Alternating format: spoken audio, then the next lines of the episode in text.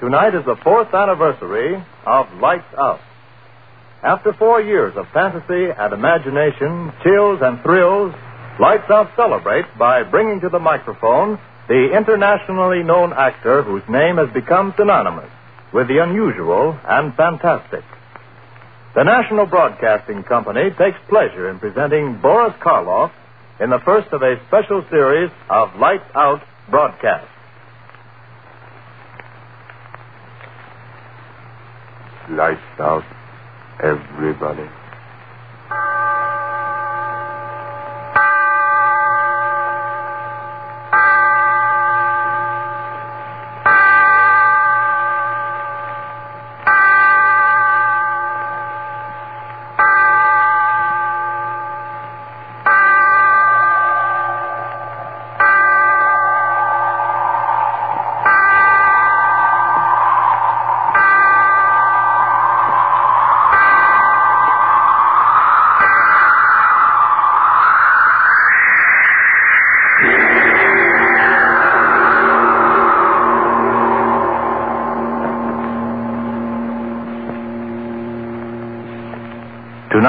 Lights Out presents another psychological drama. A play in which the principal part is taken not by the character himself, but his thoughts. The voice you are about to hear is that of the thoughts of one Darrell Hall, accused murderer, sitting in a courtroom awaiting the return of a jury which is to decide whether he is to live or die.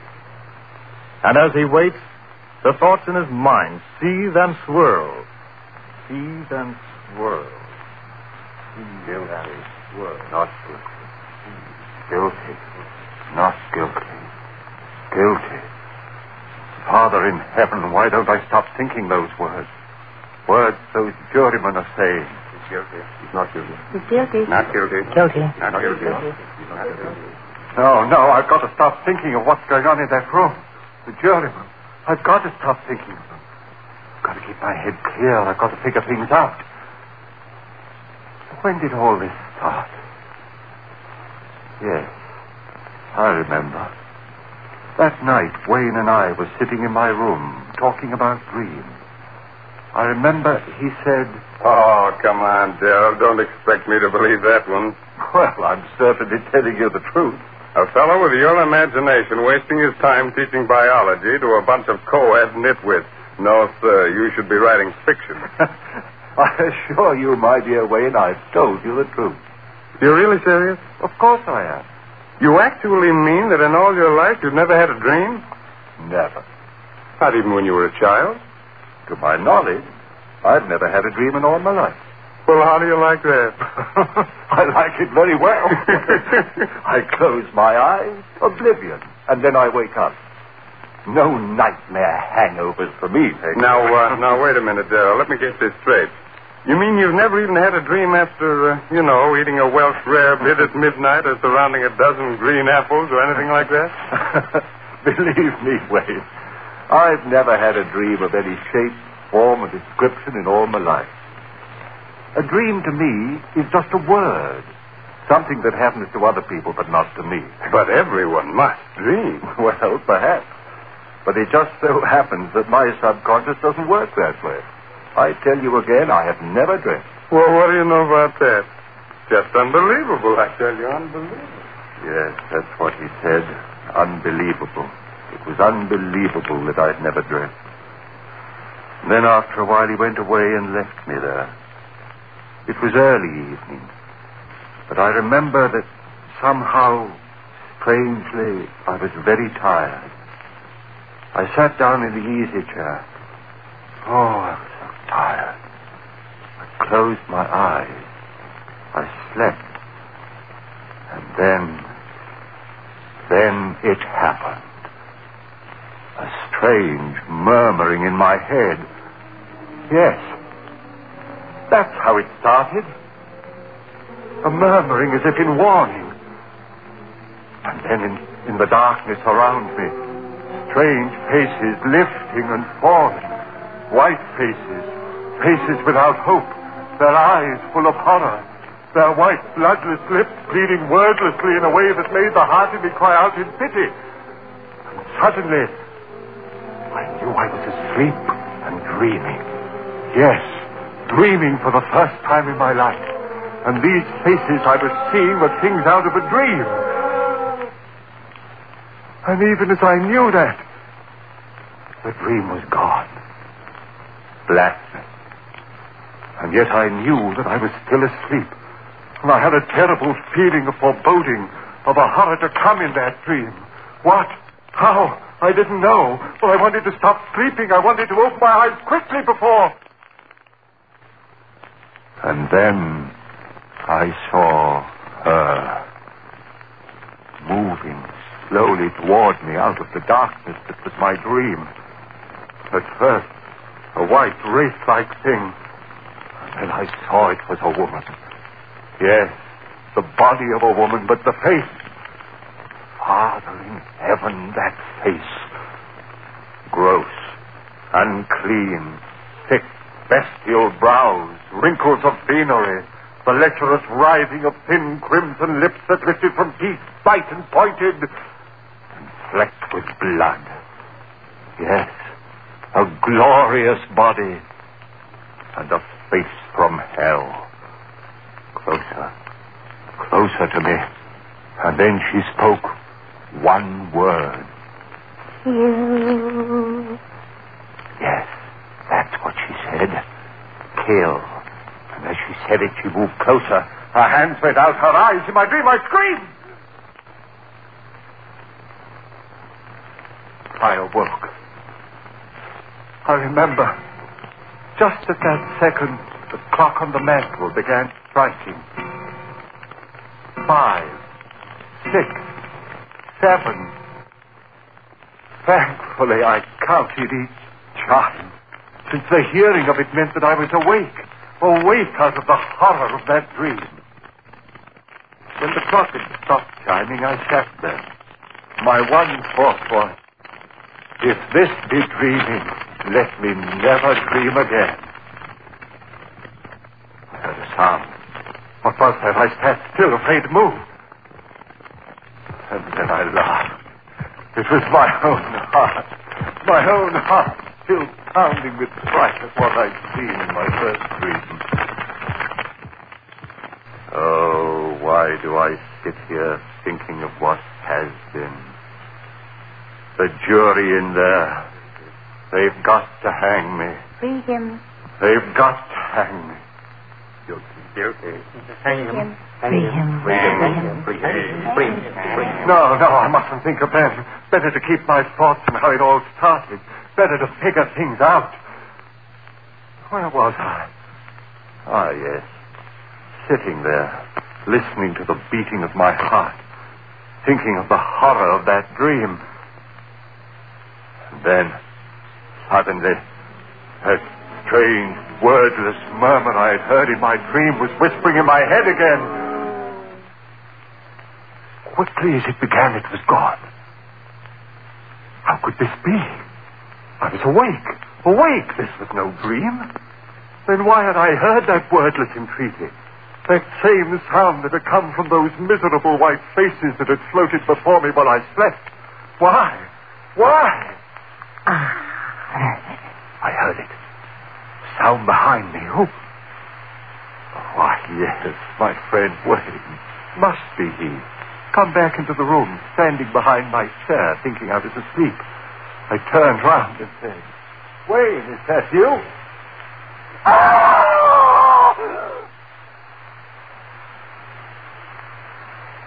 Yes. I screamed. I screamed so loudly there was blood in my throat. For it was she again. That woman. That woman out of my dream. But this wasn't a dream. She was standing there, I tell you. She was standing there close to me, looking at me. And those lips out of hell said that one word. You. I jumped to my feet. No one in the room, no one, I tell you. I remember standing there, my head reeling. Who was she? Where did she come from? But there was no one in the room. Had there been anyone there? I didn't sleep that night. But by morning, yes, by morning I had it all figured out. Two dreams. That's what it had been, and the second had been more vivid than the first. Why, of course. I'd never dreamed before, so of course my first dreams would seem reality. How easy it was to quiet the unrest in my mind. Easy to make oneself believe what one wants to believe. And yet, some measure of uncertainty remained with me. And Mary saw it in my face when I had dinner with her that night.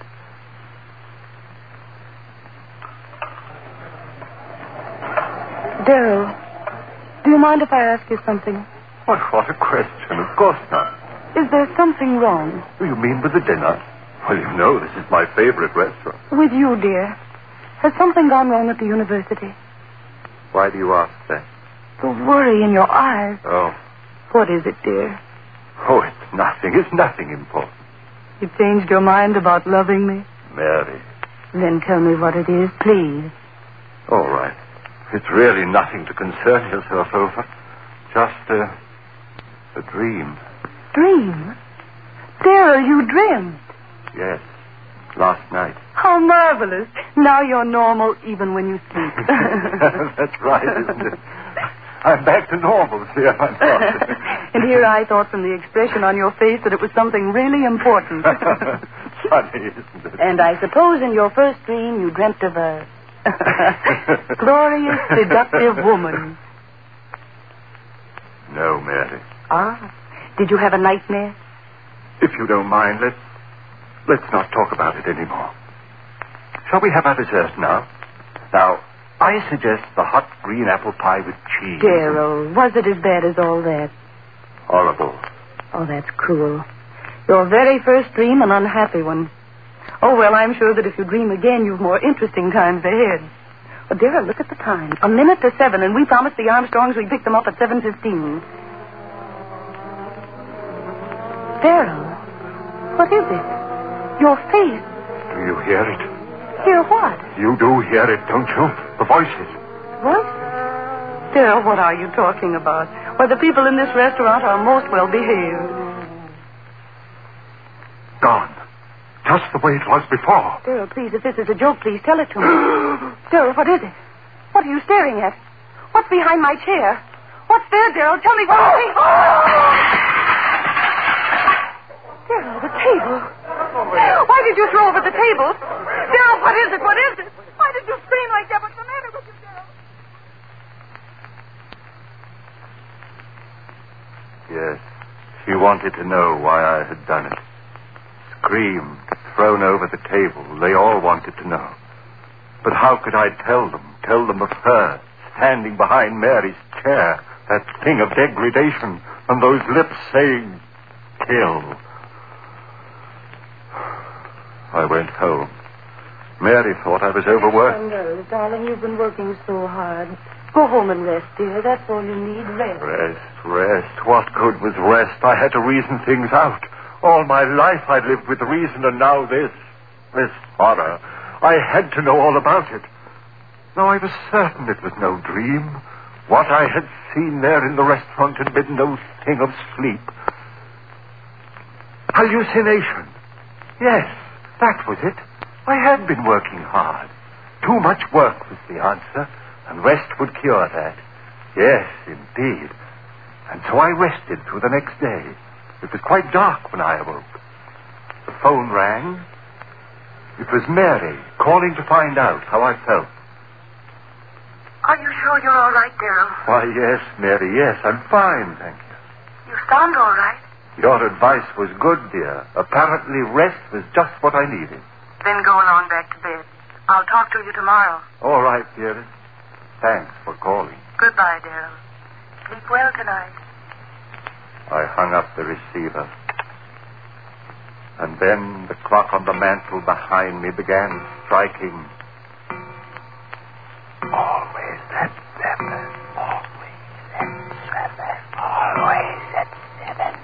Yes, that was true. Each time it had been seven when it had happened. And then, with the last chime of the clock, I realized it was seven again. Seven. Would I see her again? I stood there, back against the wall, waiting. So quiet, I could hear the clock ticking away the seconds. Would it happen again, this hallucination of mine? I waited. I heard no pitiful murmur of voices. Just quiet. So dark in the room. I could see the shadowy emptiness of a chair near the other wall. And then the chair was no longer empty. There was someone in it. I said, Who's there? Answer me. Who's there? No answer. The strange darkness in the room. Deeper and deeper, I could see nothing, and then two swirling pools of flame led right, closer and closer. I stood there, I couldn't move. A rumbling began in my brain. Fear, I tell you, fear tearing at my brain louder and louder while those red circles of light came closer and closer. Father in heaven, what was it? What?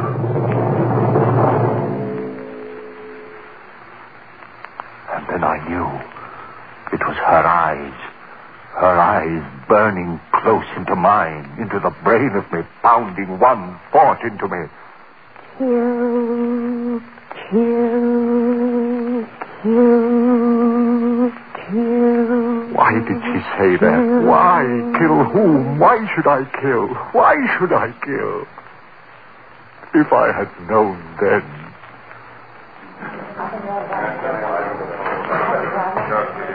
Jury. They're coming back. The verdict. What?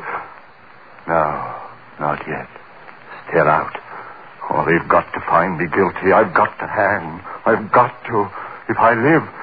Oh, but I mustn't think of that. I must think of what happened. Where was I? Ah, yes. That, that woman. Her eyes pounding that word into me and then gone again.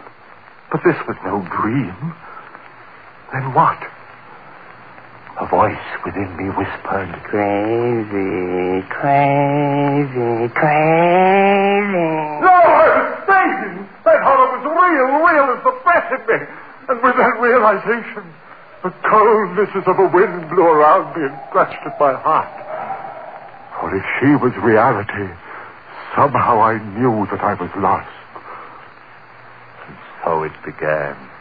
Night after night, at the stroke of seven. First, that wailing dirge of those lost souls. And then her writhing lips.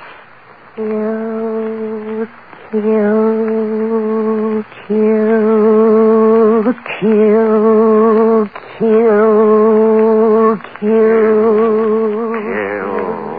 kill, kill. Father in heaven, the words began pounding in my head so that even when she wasn't there, I heard them. I hid in my room. I didn't go out. People would see this madness that had come over me. I went nowhere.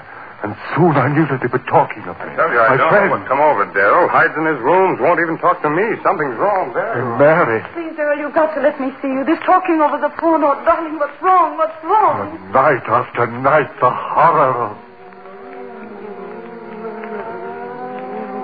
And the greater horror of. Kill, kill, kill, kill, kill. Mary kill. pleaded with me. Dear, if you love me, please let me see you, talk to you. Come over to my house tonight. Oh, please, Daryl, oh, perhaps I can help you. Please, darling, please. I didn't want to go, but I went that night. Perhaps she could help. Yes. Help me understand the madness of those wailing voices and drifting white faces. Understand the horror of that woman and that maddening word. Mary, so understanding, so gentle, she could help me. Clear my head of the madness. Oh, Daryl, you're here at last. Mary, help me. You will help me. Oh, Daryl, your face so white. Oh, I, Don't talk yet. Sit here and rest. I'm sane, Mary. Believe me, I'm sane. Of course, dearest, of course you are. That madness outside of me, those white drifting faces moaning at me. Rest, darling. And that woman out of hell. Woman. Her eyes and lips telling me to.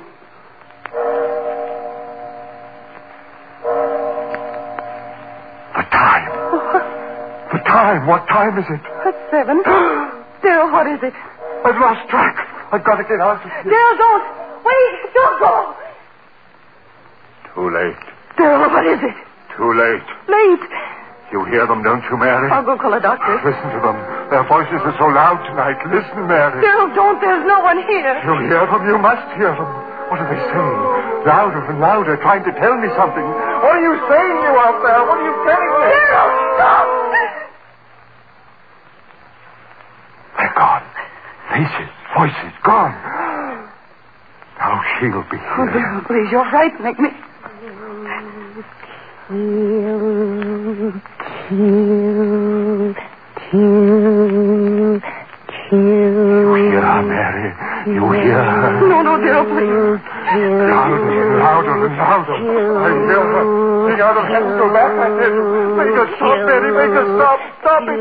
She devil, you. What do you want of me? Stop it. Stop it. I can't stand it anymore. kill, kill, kill, kill, kill.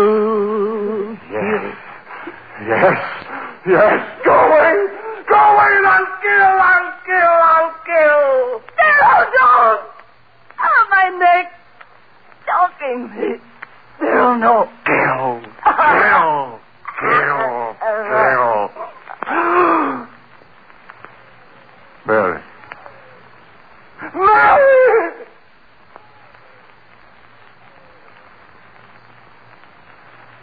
Yes. I had. My sweet, gentle little Mary. Killed her with my own hand. I opened my hand. She fell to the floor. I went out into the street.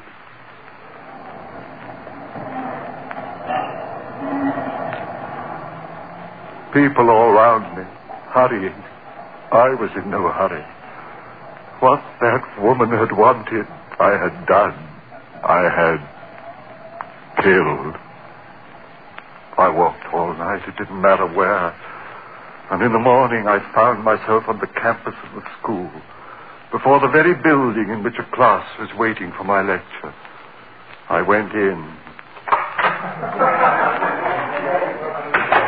I walked up on the platform and looked down into their faces. I said to them, Ladies and gentlemen, my lecture for today will be on the subject of the selective factor in the evolutionary. I stopped. A murmur in the air. Those voices again. But it was broad daylight. I'd never heard those voices in daylight before. What did they want of me? What were they saying? There was a strangeness in their pitiful voices. Yes, like yes, like a dirge, a dirge of tears and sorrow for someone.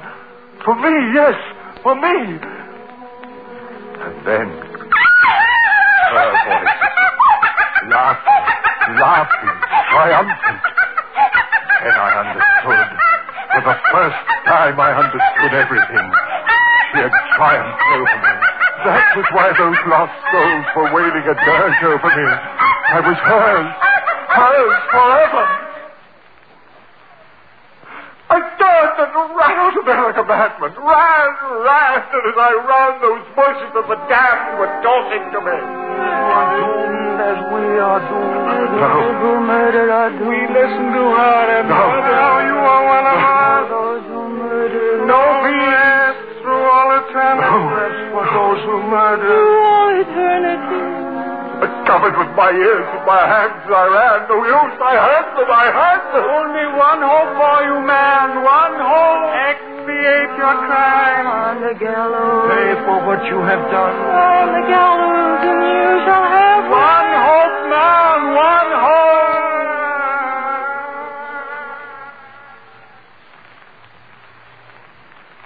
So that was it. My one hope. If I paid society for my crime, she would fail. I would be free of her, that thing, that essence of evil, that siren who called men to murder so that their souls would be slaves to her for all eternity. Yes, yes, I'd pay for my crime. I ran on, on, back to Mary's house. Yes, I'd pay it gladly with my life to have the peace of the rest of oblivion. I went back into the house. Yes, Mary was lying there, cold. I lifted her. Those same hands that had crushed the life out of her lifted her and carried her out into the sun. My eyes were so filled with tears that I could hardly see where I walked. People began milling about me. He's got a woman in his arms. Well, where's he carrying her? She must have fainted. No, look, she's dead. What? Who killed her? Hey, mister. Hey, mister, who killed her? I did. Who killed her? I killed her. With my own hands, I killed her. And please, I want to die for her. Oh, hey, Will, hey,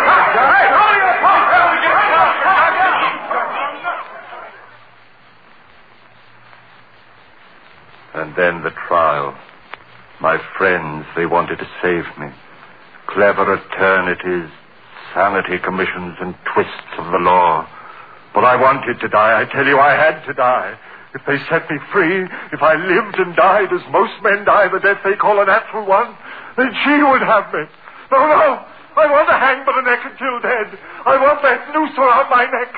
The trap beneath my feet, the jailer pulls the switch. My feet dancing in air. The noose strangling me as my hands strangle Mary. Pay for my crime and I'll be free. Free of that horror with the writhing lips and blood-stained teeth.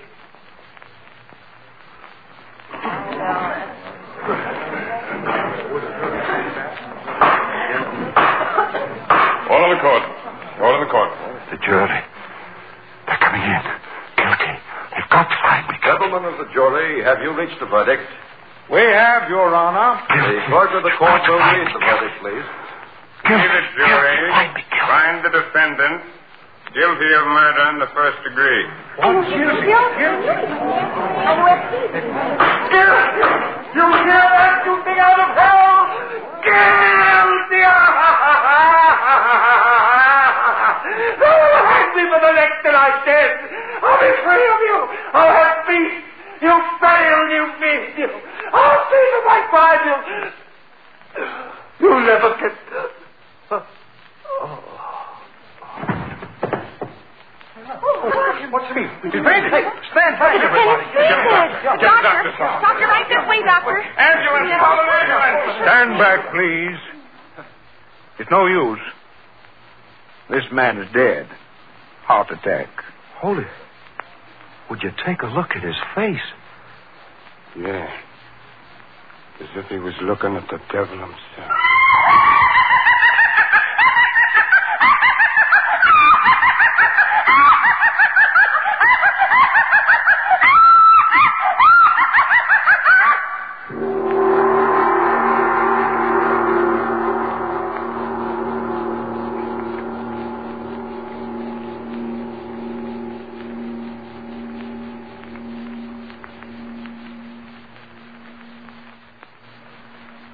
Ladies and gentlemen, you have just heard the first play in a special series commemorating the fourth anniversary of Lights Out and starring Boris Karloff. Next week, Mr. Karloff will appear in another new air drama by Arch Oboler, a play suggested by the Sibelius musical composition, Valse Triste. It is a story of death and a revenge beyond death. Listen to Lights Out with Boris Karloff.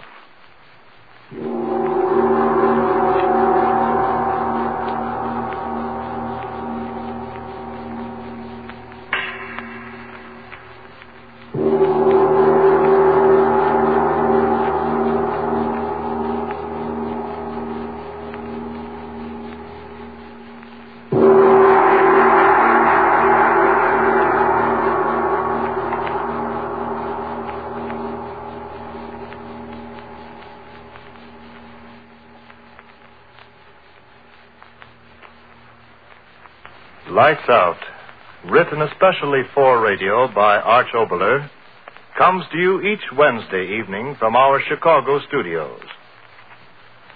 This is the National Broadcasting Company.